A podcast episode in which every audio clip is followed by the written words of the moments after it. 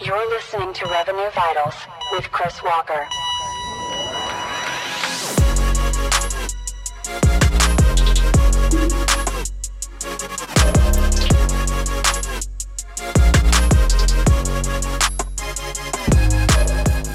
I'm gonna just kind of talk through a framework. I might actually, I don't know if we're set up, but I would like to do a screen share if it's possible. I think I should be able to from my own screen. So if we can, I'll try a couple things just to show people some tips. I want people to be able to take away a couple of things straight after this. And so we'll do that and we'll see where we end up. If we have time, we'll take some questions at the end. So let's get into it. The first thing is just like an introduction, and I the whole spark of this uh, this talk came as I just had an idea in my head and I wrote it down in the notes app, and then I felt passionate enough to really talk through it. And so, let's do it. The thing about paid social is that it's, or just social in general, is that it's completely different than search. And a lot of search marketers have never been able to make the jump to social because of how much different it is even though that buyers have moved from looking at things mainly in search because they didn't have access to their peers in 2014 so they would look at blogs to 8 years later they have access to all these peers and instead of searching what is the best way to solve this they go and ask their peers inside of a community or social network instead of searching for it so there's this shift that has been happening but people still have the same mindset of search which is an intent based marketing channel then they bring that to social, which is an awareness channel with no intent. I don't care if you're retargeting. I don't care if they've been to your website. They did not log in to LinkedIn to request a demo for your product. They didn't do that. And so the difference is, is the intent that somebody has when they enter that specific platform. On Google, there's clear intent that gets demonstrated based on the search query about what they want. And on social, there's not. And so what B2B marketers haven't figured out that I'm trying to share with you is that when you're inside of paid social, buying the ads is easy. What B2B marketers haven't figured out yet is how to tell a business story that drives business outcomes that gets distributed using ads. That's the big shift.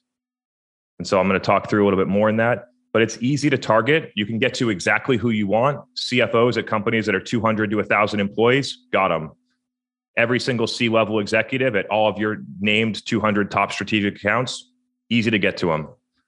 Every single account that's been to your website that fits your enterprise ICP, super easy to get to.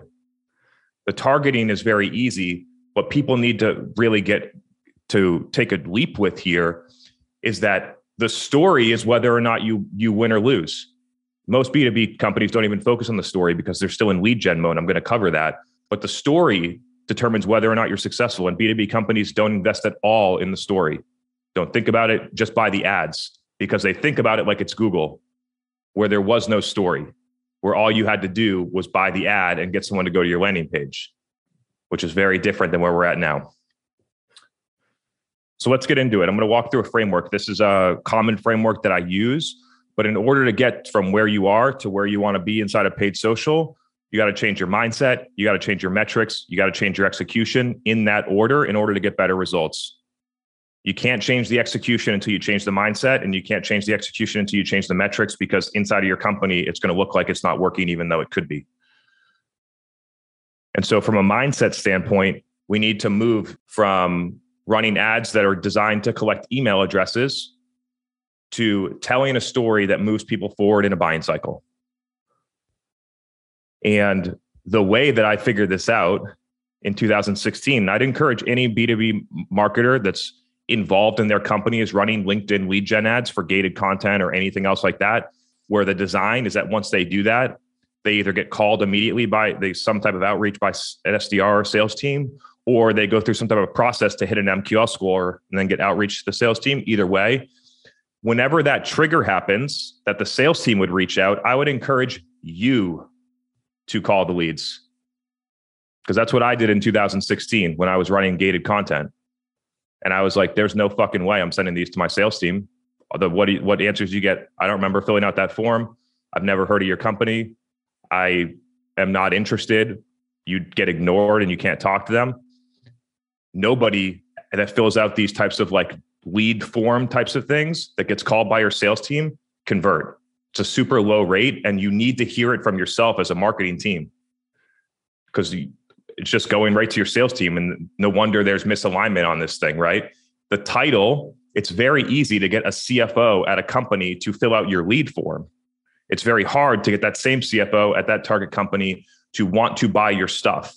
Your sales team cares about the people that want to buy, not just the people that have the right titles, because they have ZoomInfo now. They could get that email address for way cheaper than you're going to get through LinkedIn ads. And so that's where it started for me in 2016 of like, I know that people are here. And at that point, it was mainly Facebook and Instagram ads for me, but LinkedIn ads would be the same, the same. And I tested that. My buyers are here because I'm, you know, doing the running these ads and they are converting on lead forms, they're engaging, they're commenting. But the action of trying to convert them and then have a sales action happen is clearly not working because I can feel it when I call my buyers. So I need to adjust my strategy. And that's when I started to figure out aware, like the difference between awareness and intent channels. And then I said, okay, what I actually need to do inside of paid social is focus on telling a story that educates my buyers. So that's step one on the mindset. Simple conversion from lead gen to demand gen. If your company's not on board with making that move, no sense in proceeding to step two or step three.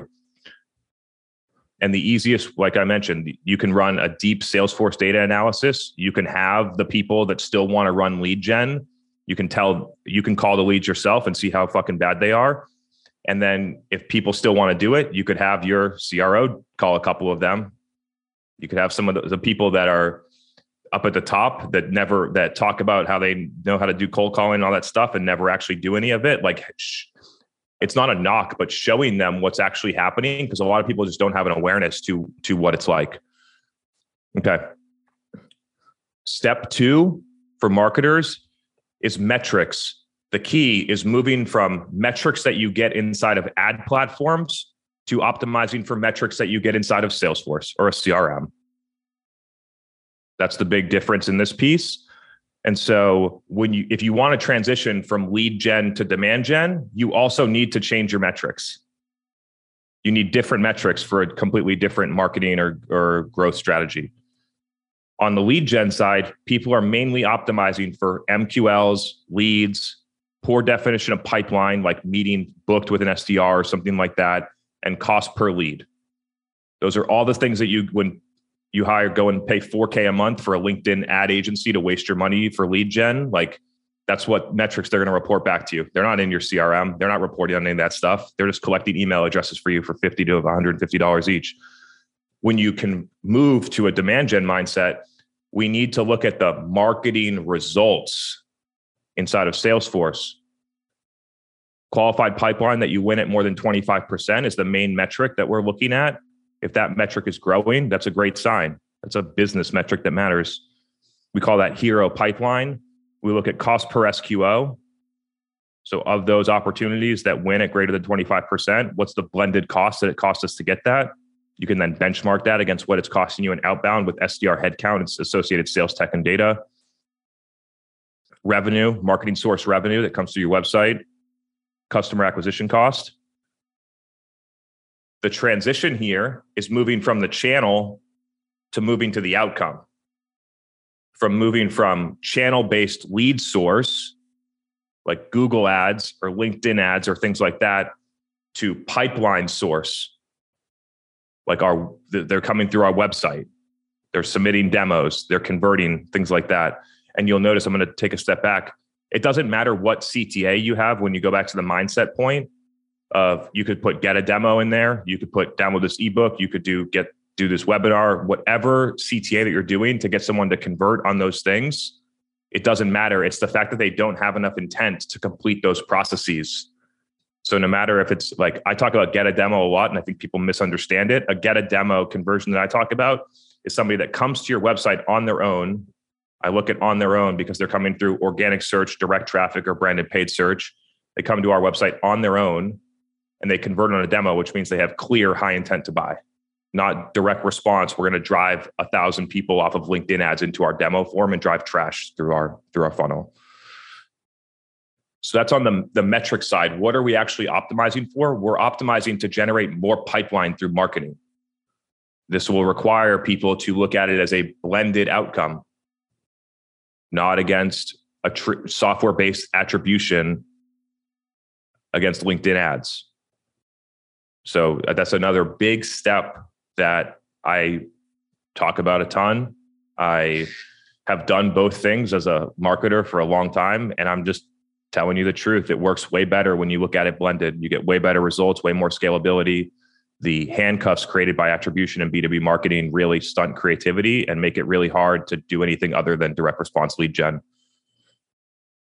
Okay, now we're getting into the meat because right now we've sort of talked through how are we're going to change the mindset, what are we actually trying to do, how are we going to look at top level metrics to align the company about what is actually happening so that when the leads go down, right? When we stop doing direct response $50 leads and we start looking for high intent conversions that might cost $1,000 each blended, but the conversion rates are going to be 100, 100x or better.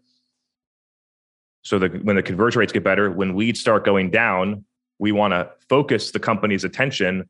But look, marketing pipeline is going up. And that's so when you shift the focus, if people stop looking at the leads going down, it would give them so much more capability, so much more freedom when you shift the focus to pipeline that wins at greater than 25%, not stage one pipeline, not meetings booked with SDRs, pipeline that your sales team wins at greater than 25%, because all the shit that people do for LinkedIn ads never get that far. There's no way. So all the ebook stuff, all the get a demo, all the gift card giveaways, all that stuff that people do for DR on LinkedIn never get deals that far. Or if they do, it's not enough of them. I don't know, one in how many get to a sales qualified opportunity? Less than 2%.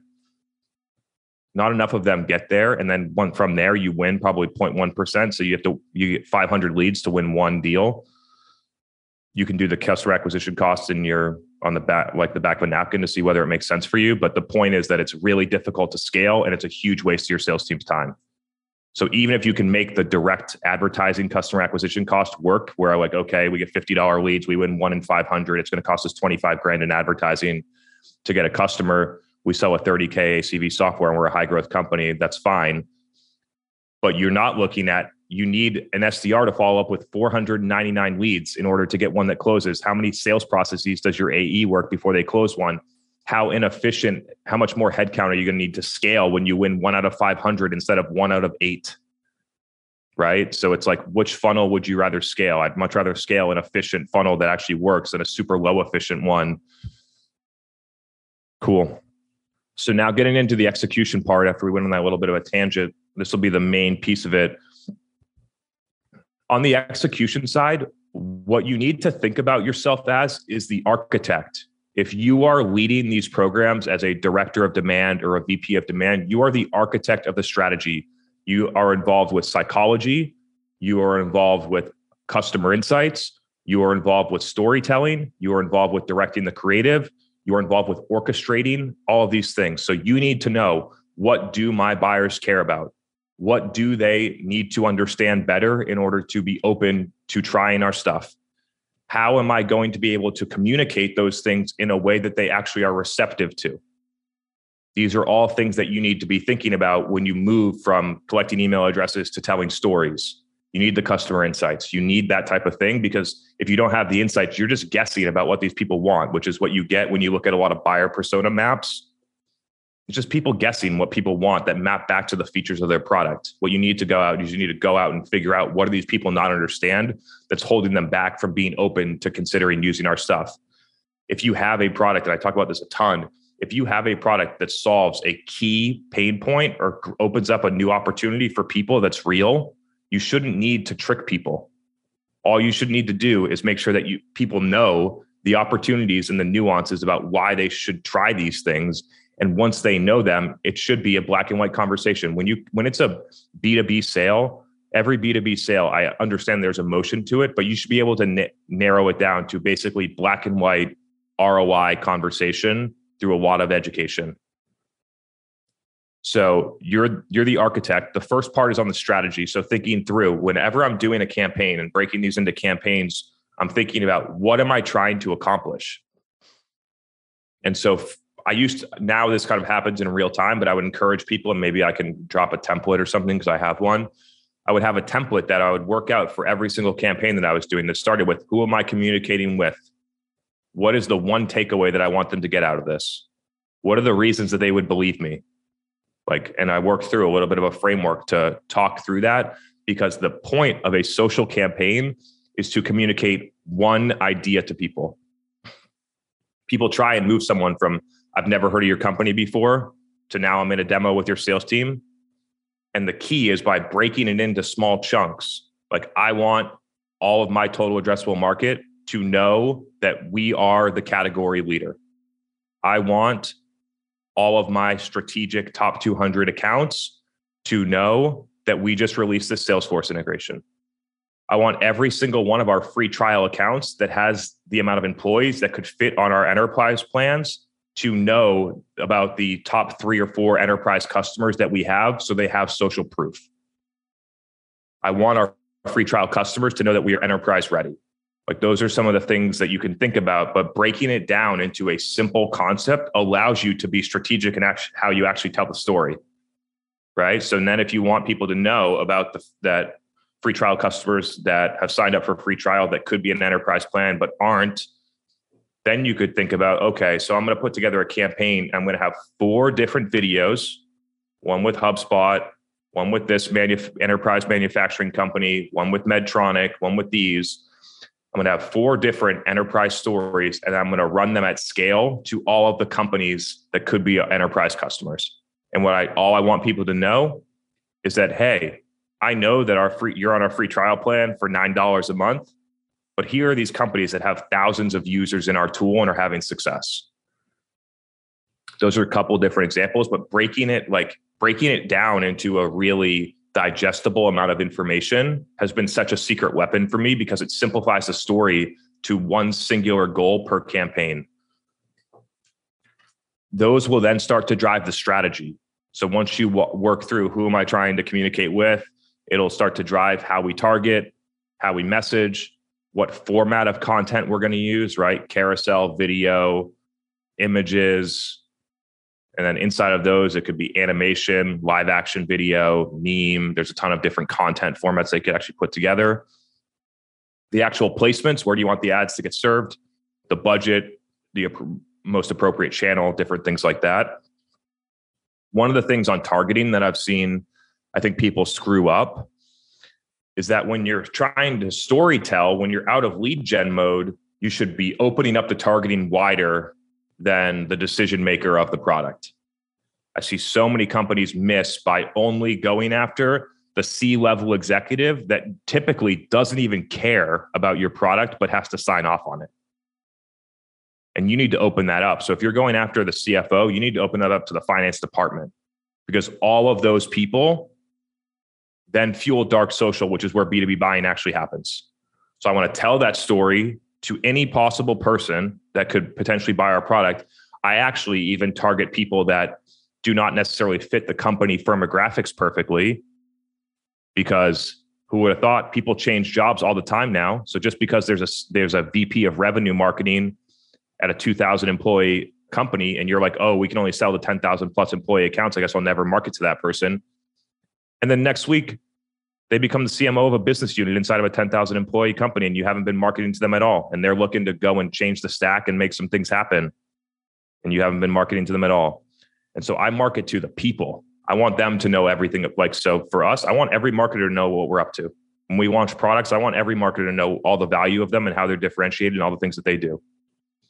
Not just the people that fit into this little box of C level executive at these small different types of companies people do that because of lead gen, right? If you were running lead gen, you obviously want to be deep in targeting because you don't want to send your salesperson a finance admin when they're trying to talk to a CFO. But when you're not in lead gen mode, you want all those people because once all those people see the enterprise use cases, the companies that are using it, engage in the videos, what do they do?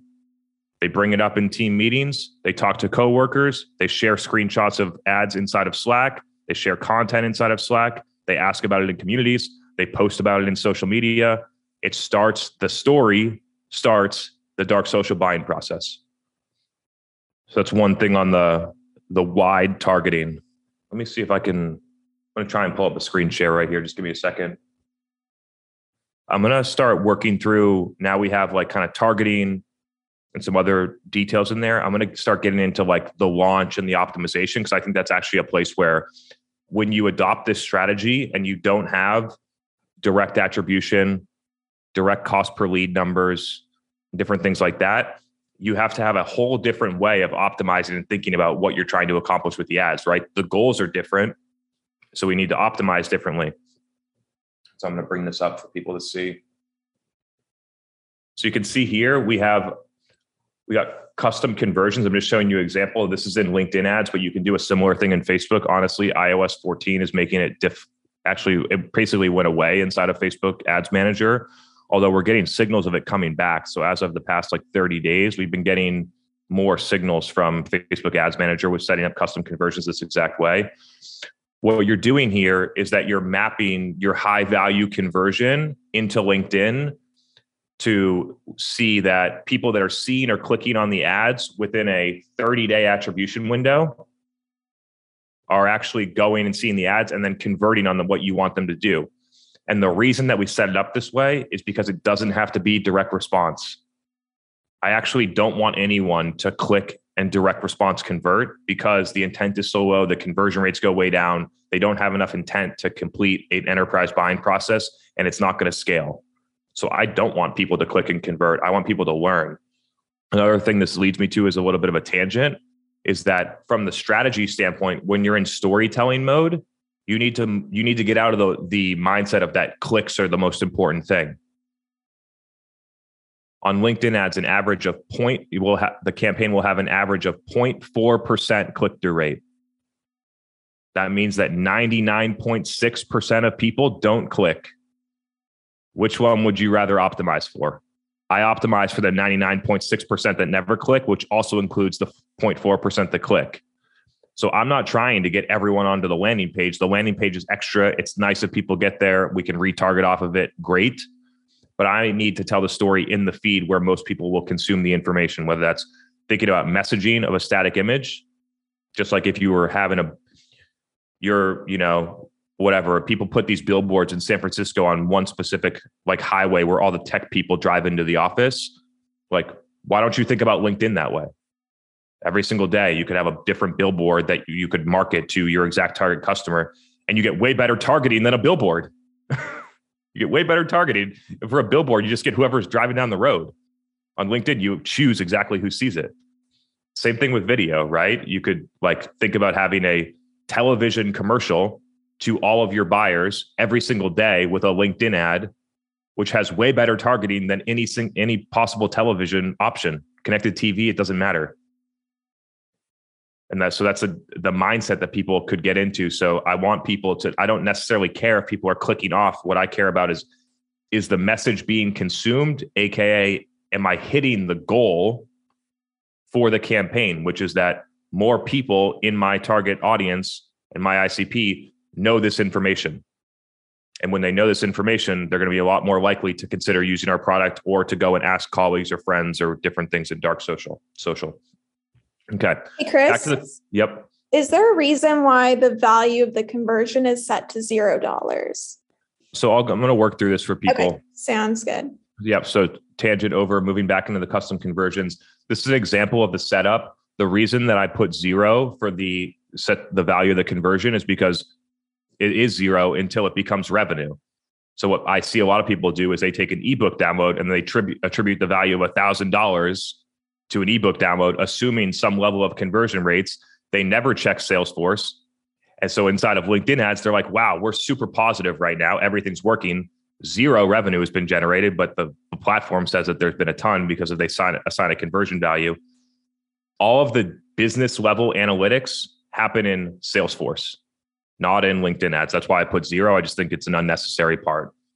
Everything should be connected back. And additionally, we're we're looking at this blended, not inside of one campaign. So I'll keep talking talking through the details.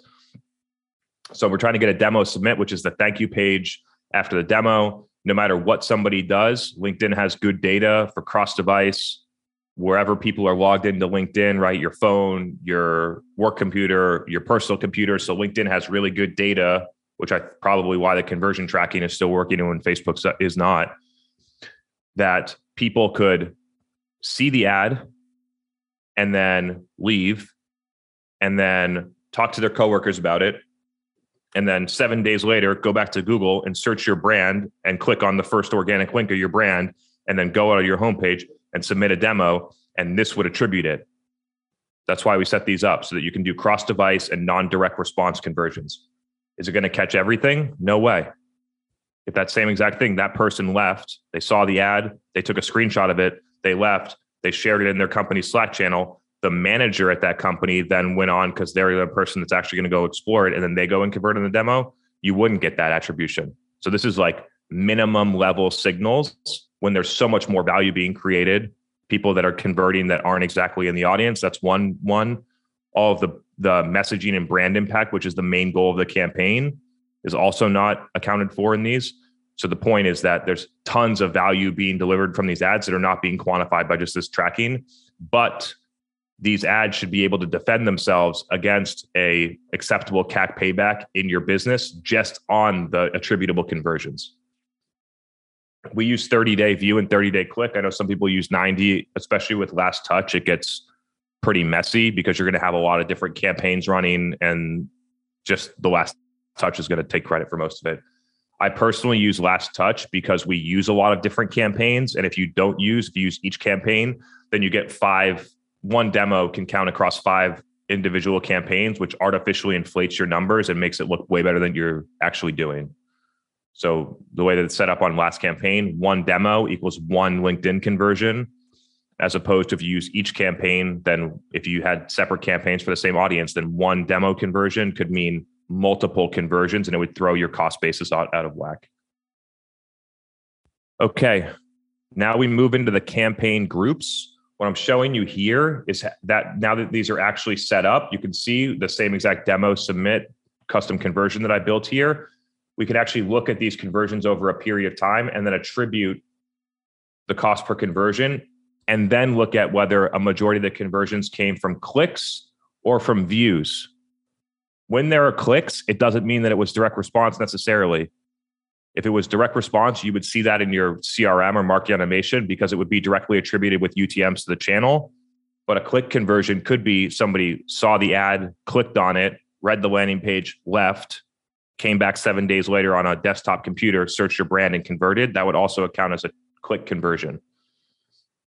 So you got you got all this data, which then starts to show you the signals of are my ads actually working? Are the people that are seeing these, which are cold, non retargeting audiences, that means that people that haven't been on our website in the past, whatever, 90 days or whatever you use for a retargeting audience, they haven't been on the website in the last 90 days, but now we're giving them ads and they're converting on demos, which means that we are creating demand, which is the way that you actually get growth out of this, out of marketing is by creating demand, not focusing all on capturing it and then you get this really interesting estimate which is a the, like i mentioned sort of like a quote unquote worst case value of a cost per demo conversion blended across your entire campaign which right for this one is like i don't know when you convert canada to us i'm guessing it's like $1200 this company wins 12% of their demos which means they win one out of eight which means at $1200 they're paying about $10000 in advertising to win a 45k acv customer which means that their advertising customer acquisition cost payback period is less than three months, which every single high growth company, Series C, D, E company would gladly take. It looks higher than your cost per lead, right? Most people that are running LinkedIn ads are used to seeing somewhere between a 50 and a $500 CPL on a lead gen form.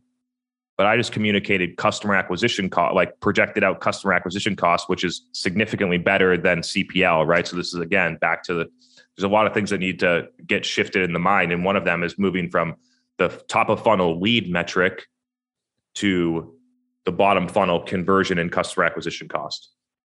So we get this cost per conversion. Everything that's coming through our demo form, we have this like I call it a pipe, a pipe of buyers that come through our website, ask for a demo, go through, and we win 12% of those raw leads, which means our salespeople need to talk to eight people to win a deal for 45K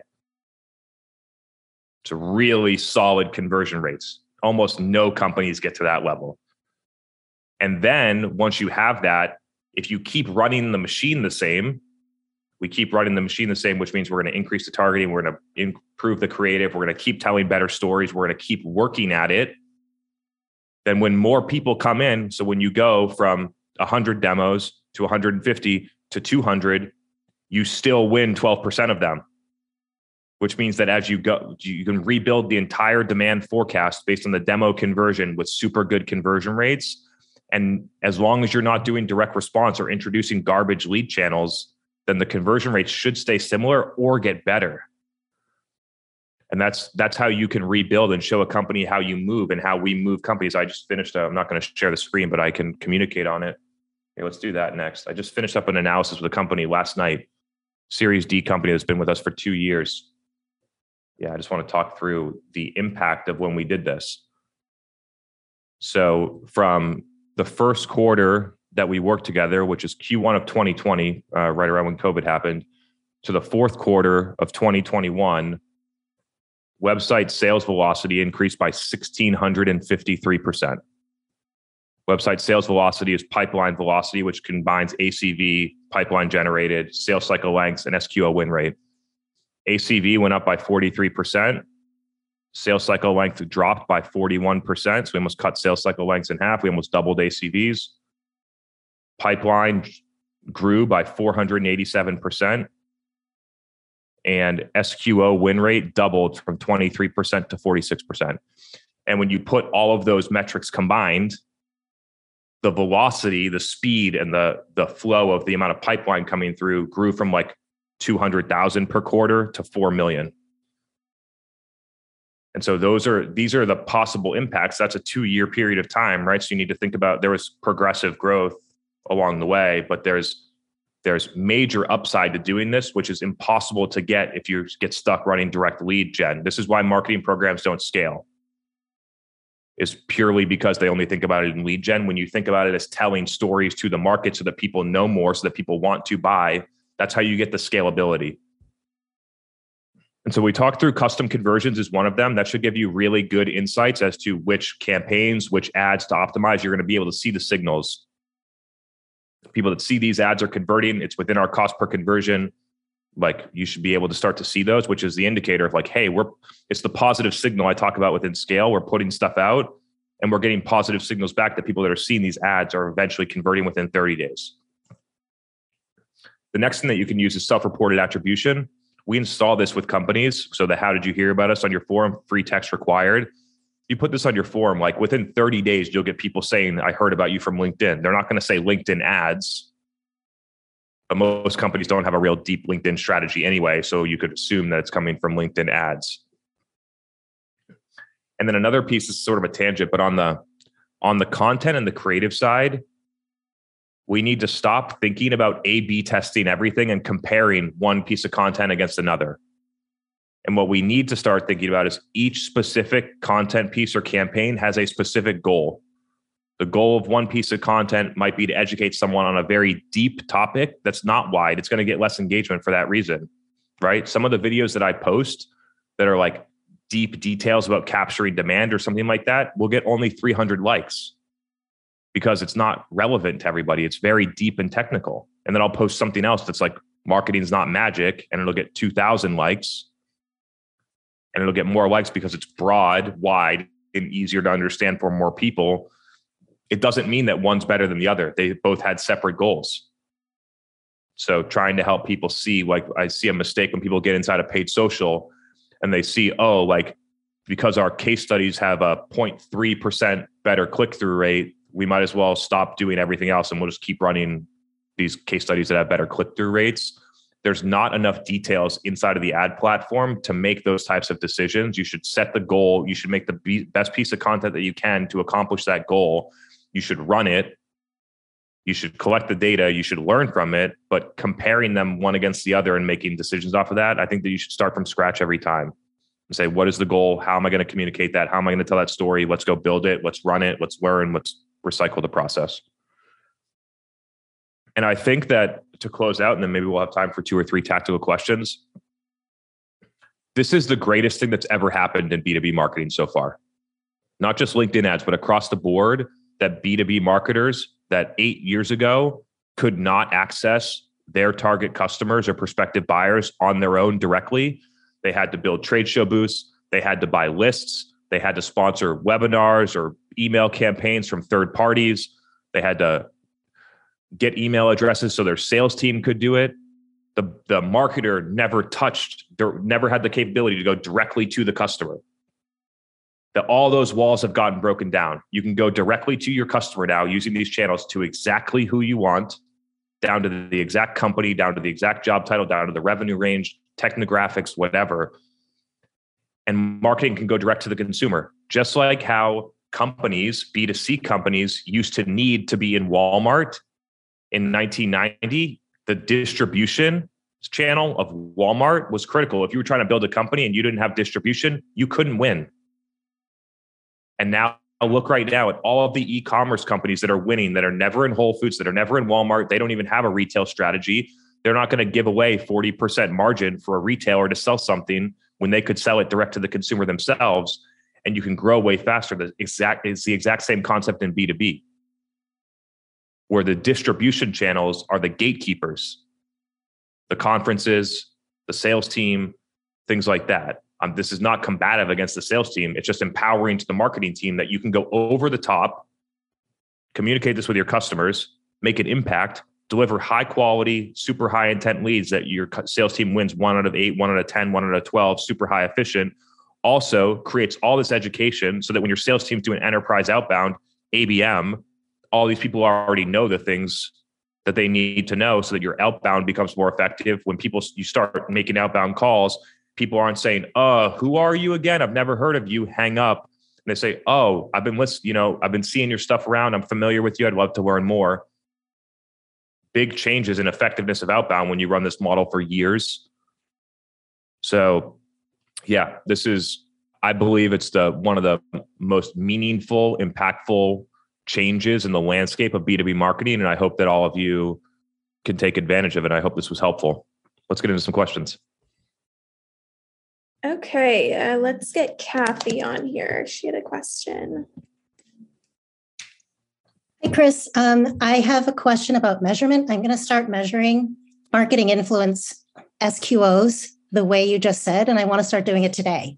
So, do you recommend that I start passing a custom property in terms of uh, the opportunity source, or do you just pass original source from from HubSpot, original lead source, into the opportunity? I know it's super in the weeds, but I just want yeah, to know how to measure it. No, it's great. It's going to help a lot of people. And the point was just for to be tactical.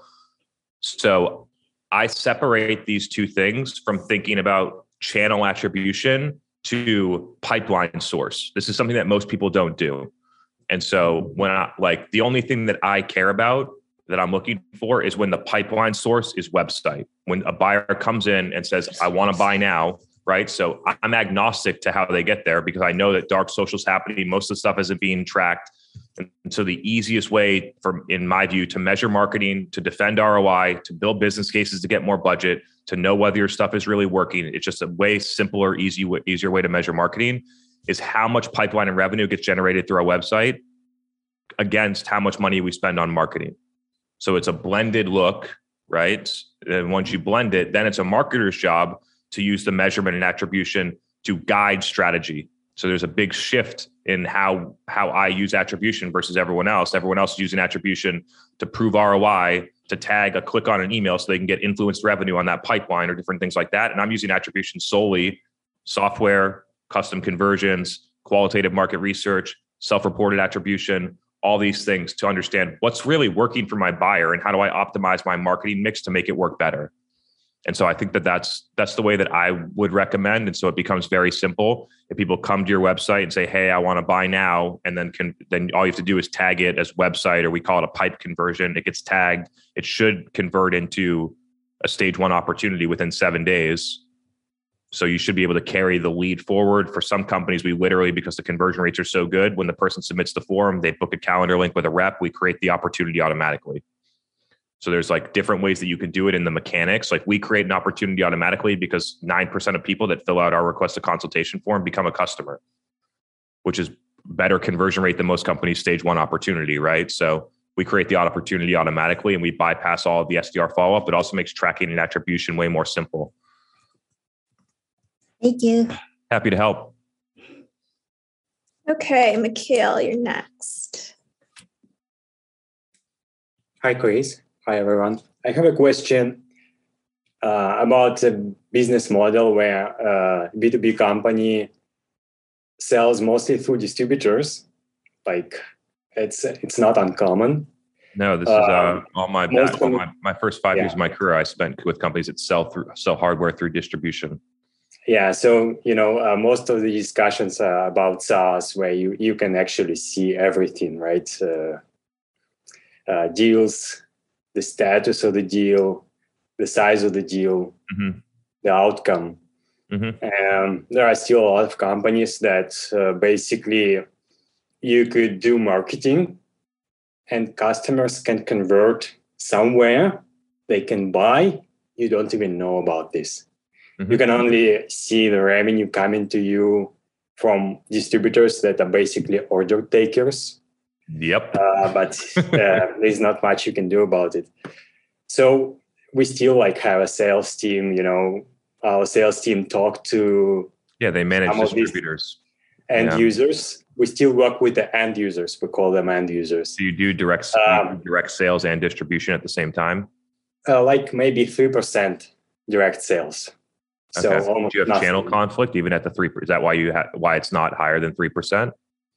So m- most of these larger companies they have exclusive contracts with these distributors, and uh, there's just no way we can sell to them directly, even if we wanted to.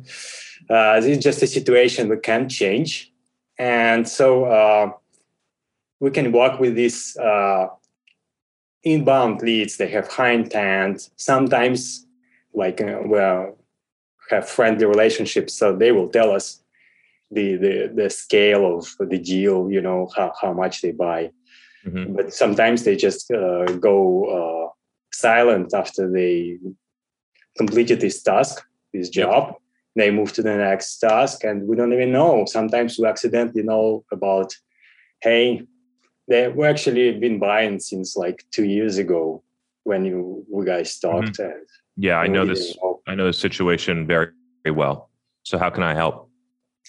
Any any adv- advice like Um, uh, what, what do you do yeah. Uh, So just for the listeners to catch people up, so there's a company. The company, let's just say that they're selling uh, cameras.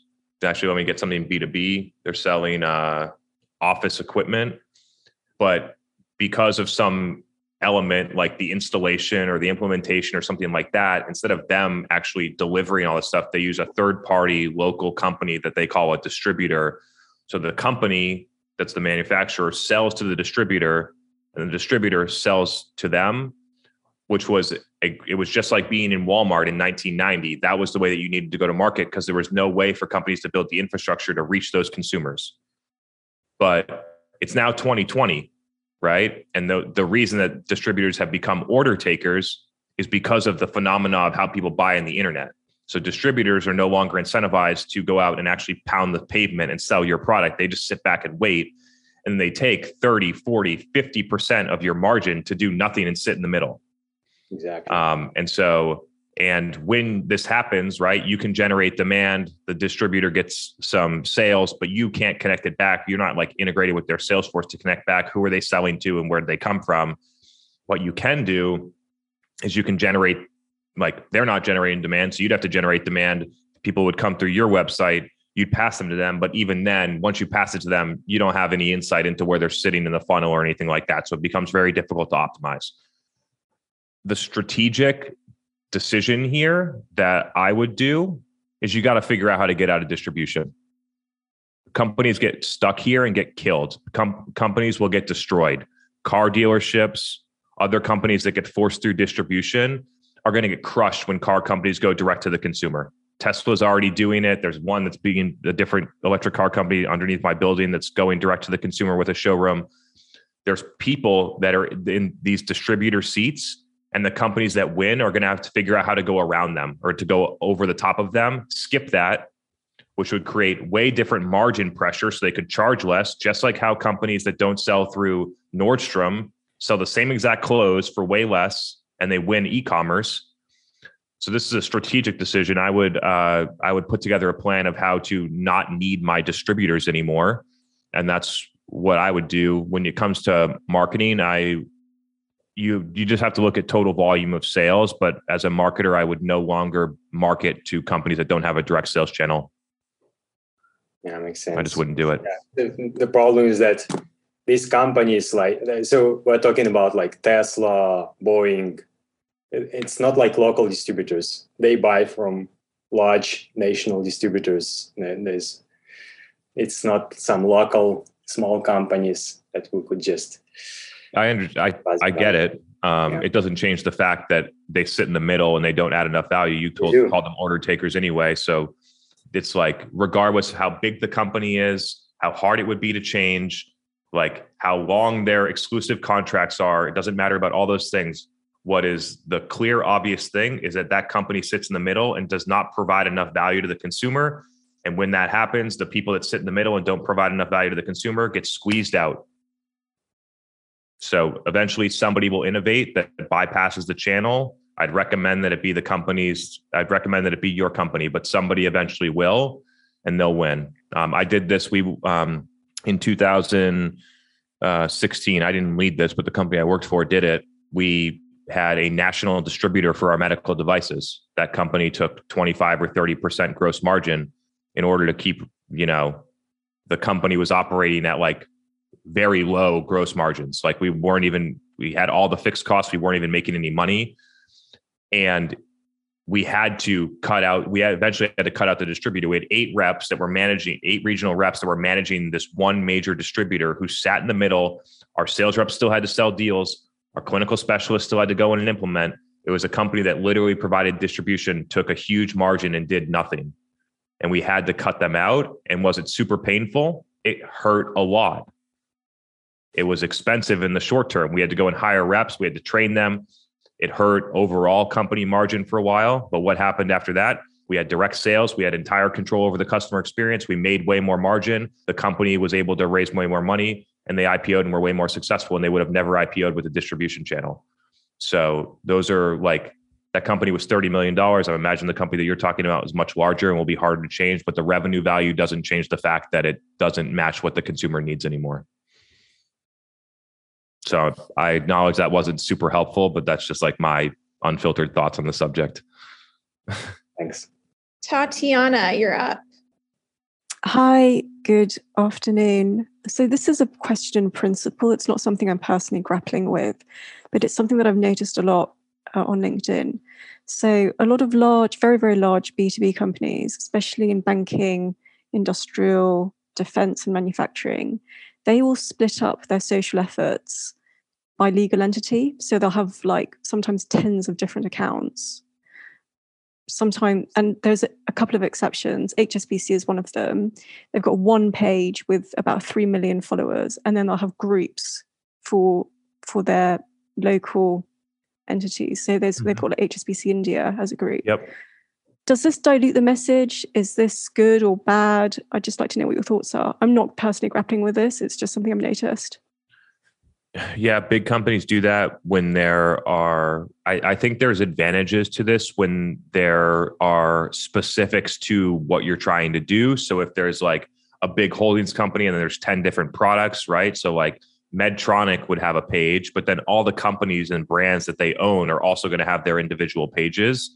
And then even under some of the brands, they might have a US page, a France page, a Germany page because the languages then become different, right? So when there is a significant segmentation that you need to make in order to do it i can understand the rationale as you as to why you would do it especially as a large company but what happens is that you spread out your effort and energy and then you end up having a small amount of followers and a bunch of pages rather than one big set of followers um, it also creates a lot of operational complexities about like having to localize having to make sure the messaging is consistent and things like that but those are some of the cons. But on the pros, it creates autonomy for the local team in France to market in a way that's localized to France. And so I understand why companies do it. It's probably only very large publicly traded holdings or global holdings companies that do this.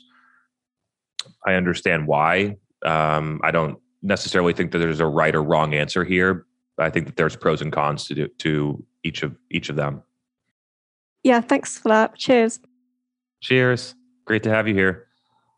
All right, everyone. This has been an awesome, uh, awesome time with you all. I hope everyone had one thing. Maybe if you drop in the chat, one thing you took away or one thing that you're going to try um, leaving here. I'd love to see what people's main takeaways were, so we can continue to sort of like optimize. Why don't people drop in there for one second, and then we'll see what people are doing, or everyone just leaving. We'll see. All right, great.